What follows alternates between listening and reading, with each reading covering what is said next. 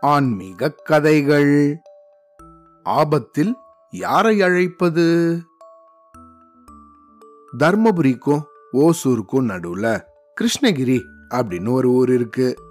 இந்த ஊர்ல பல வருஷத்துக்கு முன்னாடி ஒரு விறகு வெட்டி வாழ்ந்துட்டு வந்தாரு.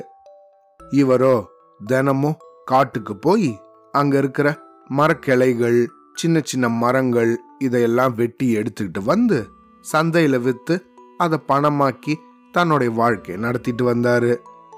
இதே போல ஒரு நாள் இந்த விறகு வெட்டி காட்டுக்கு மரம் வெட்ட போனாரு. அன்னைக்கு சின்ன மரங்கள் எதுவும் கண்ணில் படாததால உயரமான ஒரு மரம் மட்டும்தான் இருந்துச்சு.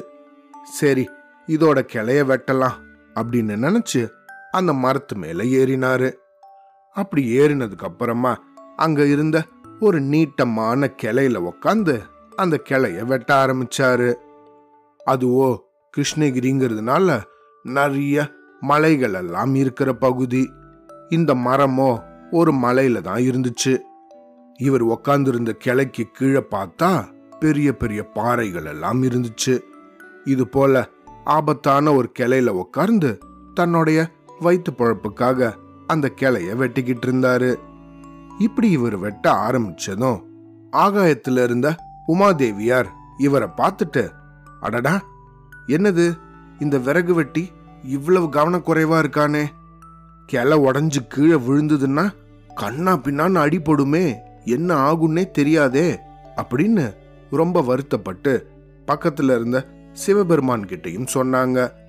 இத கேட்ட சிவபெருமானோ உமாதேவிய பார்த்து இந்த பாரு ஒருவேளை அவன் கீழே விழுந்தான்னா உதவிக்கு உன் பேரை சொல்லி கூப்பிட்டா நீ போய் காப்பாத்து. என்ன கூப்பிட்டான்னா நான் போய் காப்பாத்துறேன் அப்படின்னு சொன்னாரு. இத சொல்லிட்டு ஆவலாக ரெண்டு பேரும் என்ன நடக்க போறதுங்கிறத பார்த்துக்கிட்டு இருந்தாங்க. அப்படி பார்த்துட்டு இருக்கும்போதே சிவபெருமானுக்கும் உமாதேவியாருக்கும் பக்கத்துல ஜீசஸும் அல்லாவும் பேசிக்கிட்டே நடந்து போயிட்டு இருந்தாங்க. இவங்க ரெண்டு பேரை அவங்க கவனிச்சு என்ன பார்க்குறீங்க இங்க? அப்படின்னு கேட்டாங்க. அதுக்கு சிவனும் உமாதேவியும் நடந்த இந்த விஷயத்த சொல்லி நீங்களும் வேடிக்கை பாருங்களேன் அப்படின்னு சொன்னாங்க. அவங்களும் கூட அட அது சரிதான். எங்க பேரை சொன்னா நாங்களும் போய் காப்பாத்துவோம்ல அப்படின்ட்டு நாலு பேருமா சேர்ந்து என்ன நடக்க போகுது? அப்படின்னு வேடிக்கை பார்த்துட்டு இருந்தாங்க. இந்த மாதிரி இந்த நாலு பேரும் ரொம்ப ஆவலாக பார்த்துக்கிட்டு இருக்கும்போது திடீர்னு ஒரு நொடியில அந்த மரத்தோட கிளை டபால்னு முறிஞ்சு விழுந்துச்சு.